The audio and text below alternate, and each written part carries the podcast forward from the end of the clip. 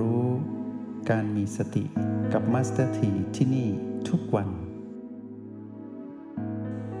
ให้สังเกตดีๆว่าถ้าในกะโหลกเนี่ยมีเสียงเราอะเป็นหลัก แล้วชวนคุยเรื่องอดีตเรื่องอนาคตนั่นแหละให้รู้เลยว่า เสียงนี้ที่เราคุยด้วย เป็นเสียงของมันถ้าเป็นเรื่องปัจจุบันเขาไม่พูดมาก แม่จะบอกให้เราเงียบๆนิ่งๆ เหนื่อยมานานแล้ว หยุดพูดเถอะ ถ้าเราเชื่อเราจะได้ยินเสียงของความสงบภายใน เราจะได้ยินการเต้นของบีห้าตุบตุบตุบตุบตุบตุบได้ยินชัดเท่าไหร่ก็จะรู้สึกเงียบเท่านั้น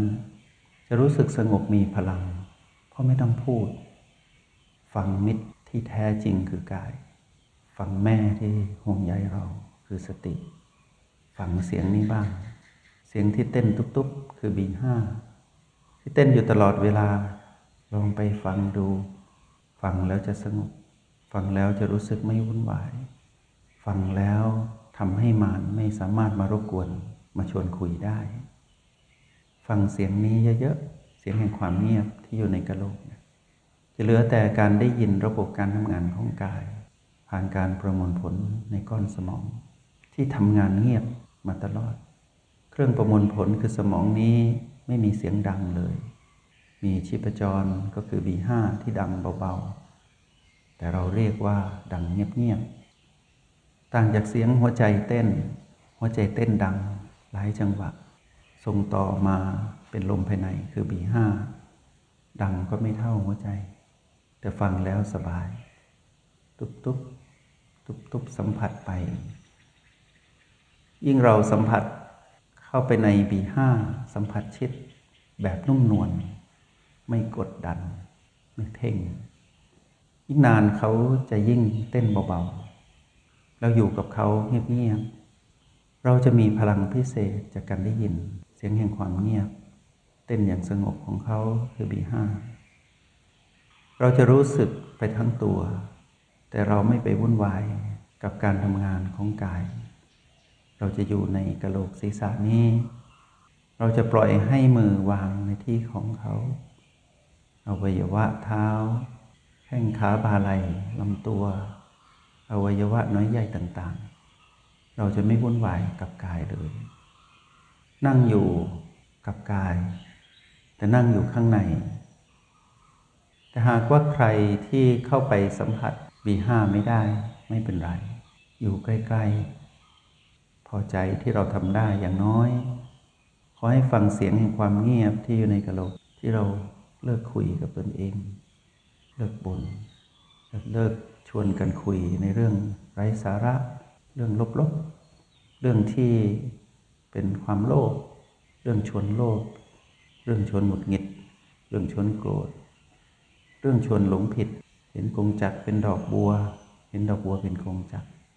เห็นผิดเป็นถูก เห็นถูกเป็นผิด เรื่องผิดผิดเหล่านี้เป็นเรื่องที่เราเลิกคุยได้แล้ว นั่นคือเสียงเสวนาระหว่างเรากับมารอย่าให้มารสอนเราแบบนั้นนิสัยไม่ดี ฟังตนเองที่คุยกับแม่ ฟังเสียงแม่คุยกับเรา อยู่ณบีห้าสัมผัสบีห้าจะได้ยินเสียงความเงียบที่สุด ถัดมา ก็เป็นประตูหรือโอแปดอันใดอันหนึ่งก็ได้ ถ้าเราอยู่ที่โอแปดเราเริ่มได้ยินเสียง โดยเฉพาะเสียงของชีพจร หรือลมภายในปีห้าดัง ตุ๊บตุ๊บหรือเราได้อยู่ที่ประตูเราสัมผัสรู้ปีห้าตุ๊บตุ๊บเราเคลื่อนไปได้ในฉับพลันนั้นทันที แต่ขึ้นไปนุ่มๆแต่ถ้าเรา อยู่โอแปดก็ดีอยู่ที่ประตูก็ดี แต่สัมผัสไม่ได้ยินเสียง ไม่รับรู้การเคลื่อนไหวของบีห้าแต่เราได้ยินเสียงคุยกันในกระโหลกศีรษะแน่ ๆ ไม่ว่าเราจะอยู่ชิดติดกับประตู หรือว่าโอแปดก็ตาม ขอแค่เราได้ยินเสียงที่ดังอยู่ในกระโหลก แล้วเราประคองตนอยู่ณโอแปดหรือประตูเท่านั้นเพราะเราทักษะยังไม่พอที่จะเข้าไปสัมผัส บีห้าไม่เป็นไร อยู่ใกล้ๆเราเป็นเจ้าของเสียง ให้เราแยกเสียงที่อยู่ในกระโหลกให้เป็นนะเสียงนี้แหละที่เราเรียกว่าความคิด จับความคิดด้วยเสียงที่ดังอยู่ในกระโหลกศีรษะให้ดี จุดที่ดีที่สุดที่จะแยกแยะได้ดีที่สุด คือทักษะการสัมผัสปีห้าถัดมาไม่เป็นโอแปดก็ประตูอยู่ที่พวกเราคุ้นเคย แม้นโอแปดจะเป็นเลิศในการเป็นจิตผู้ดู แต่ที่โอแปดนี้จะเห็นภาพกว้าง ถ้าเข้าไปสัมผัสปีห้าจะเห็นภาพที่ละเอียด แยบคายแยบยนต์อยู่ในตนเอง ถ้าเราเข้าไปชิดสมมุติว่าทุกคนทำได้ ในการสัมผัสบีห้ามีทักษะที่ดีในการเข้าไปสัมผัสตัวชีวัตปัจจุบัน รับรู้การเต้นของชีพจรบีห้ารับรู้การเคลื่อนไหว ที่เป็นจังหวะจังหวะ เราอยู่ตรงนั้น เราจะเงียบจะไม่มีเสียงใด ๆ เกิดขึ้น และไม่ได้เรียกว่าเป็นสมาธิที่ดิ่งลึก แต่เป็นความตั้งมั่นในการเป็นผู้ฟัง เสียงของความเงียบนั้น เพราะไม่มีใครคุย มีแต่กายที่คุยกับเรา แต่กายก็คุยเงียบๆเขาคุยด้วยกันไม่ได้คุยเป็นภาษากาย เขาปรับสมดุลเขาอยู่ เราไม่กวนเขาเราจะเห็นเขา ความคิดนี้ที่มีอิทธิพลกับเรา แท้จริงคือตัวเราเอง ว่าเราเลือกที่จะคิด มีคู่คิดคือใคร ที่ชวนเราคุย ถ้าคู่คิดเป็นมิตรแท้ ดูแลเราจะพูดน้อย จะบอกให้เราเงียบ และจะสอนให้เรานิ่ง สอนให้เราอยู่กับจุดปัจจุบัน สอนให้เราเป็นผู้ดู สอนให้เราตื่นรู้ สอนให้เราไม่ไหลไป กับเรื่องวุ่นวายที่เป็นอดีต อนาคต สอนให้เรามองโลกตามความเป็นจริงอย่างผู้มีอุเบกขา ถ้าหากเราจะเสวนาด้วย ก็จงคุยกับแม่ เพราะที่สุดแม่จะสอนให้เราเงียบได้แล้ว แล้วเราก็จะนิ่งอยู่กับความเงียบ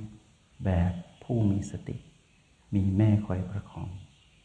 แต่ถ้าเรื่องเราเยอะแยะเต็มไปหมด ฟุ้งรำคาญ วนไปมาไม่มีวันจบ กังวล เครียดวิตกกับเรื่องโน้นเรื่องนี้หวาดผวา ส่งไปข้างนอกอยู่ตลอดเวลา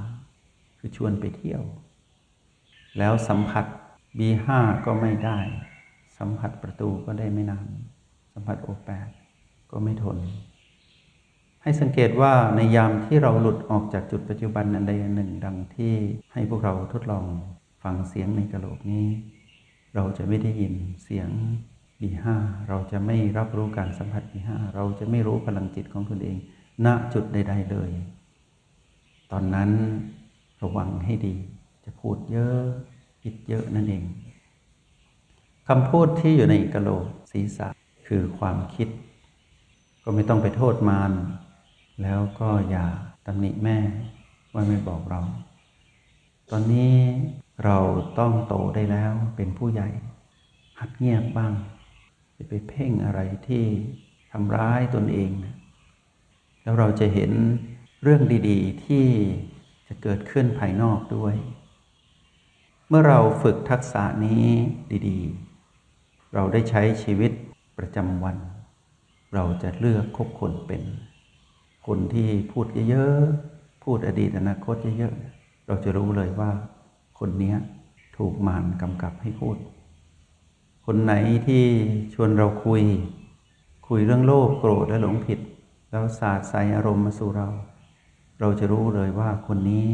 อยู่กับมารชอบคุยกับมารคนนี้ไม่ใช่มิตรที่ดี คนไหนที่รู้จักพูดรู้จักคุย สอนให้เราเกิดปัญญา มีดวงตาเห็นธรรม รู้จักเตือนเราให้มีสติ พูดไม่มาก หรือพูดมาก ก็เป็นเรื่องราวดีๆ ที่มีประโยชน์กับเรา ซึ่งเป็นผู้ฟัง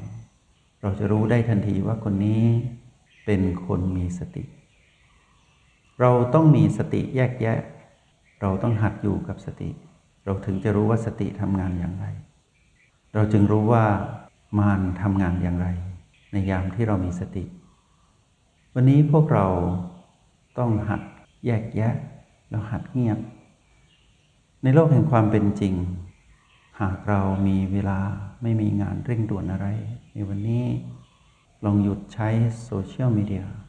หยุดสื่อสารกับผู้คน สักหนึ่งชั่วโมง ครึ่งชั่วโมงสิบนาที หยุดวุ่นวายกับเรื่องราวที่มีปฏิสัมพันธ์กับผู้คนสักครู่หนึ่งเถอะแล้วเข้ามาอยู่ในสามจุดปัจจุบันนี้โดยเฉพาะ B5 หยุดพูดหยุดคุย หยุดสื่อสาร หยุดทุกอย่างเงียบๆได้ไหม แล้วพวกเราจะรู้ว่าพลังแห่งความเงียบ จะทำให้เราเห็นความจริงที่เราไม่เคยเห็น ผ่านผู้คน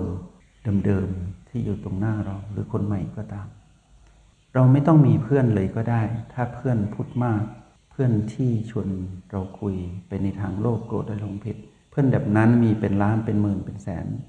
ก็จะวุ่นวายเป็นหมื่นเป็นแสนเป็นล้าน เพื่อนแบบนั้นไม่มีก็ได้ แต่ถ้ามีเพื่อนสักคนหนึ่ง ที่เรารู้ว่าเขาเหมือนเรา เขามีสติเหมือนเราคบเถิดคนเดียวก็ยังดี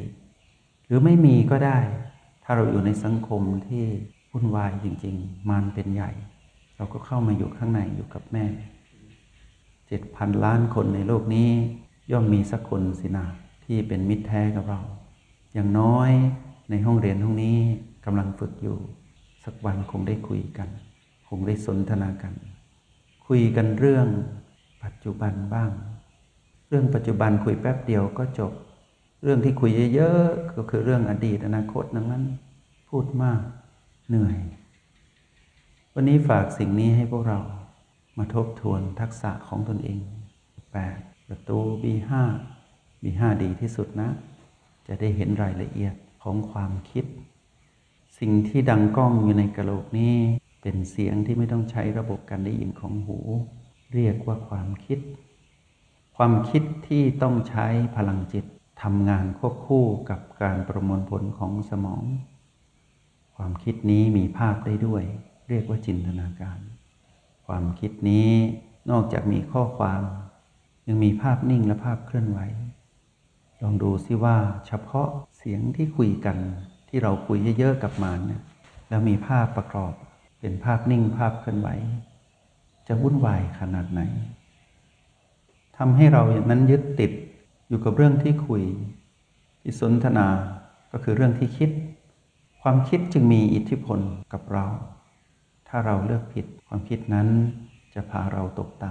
ำก็คือคบพูดมากอยู่กับมันที่ชวนคุยแต่เรื่องร้ายๆลบๆ หรือเรื่องโลภๆโกรธๆหลง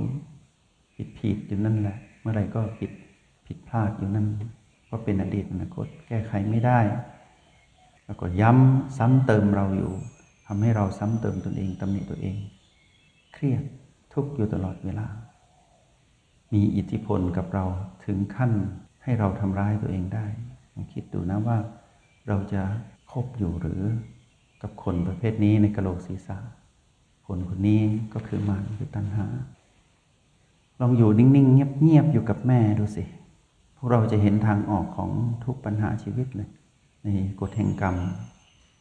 ฝึกทักษะนี้ให้ดีนะ แล้วพวกเราจะรู้ว่าความคิดที่มีควรมีอิทธิพลกับเรานะ เสียงที่เราควรฟังมากๆ แล้วพาเราพ้นทุกข์นะไม่ทุกข์ทรมาน คือเสียงที่พูดน้อยๆนะเราเตือนเราให้อยู่กับปัจจุบันเยอะๆนะแล้วเงียบ เราสอนให้เราเงียบอยู่ข้างในนะนั่นคือเสียงของแม่คือสติ ลองสังเกตดู ถ้าเสียงข้างนอกเงียบด้วย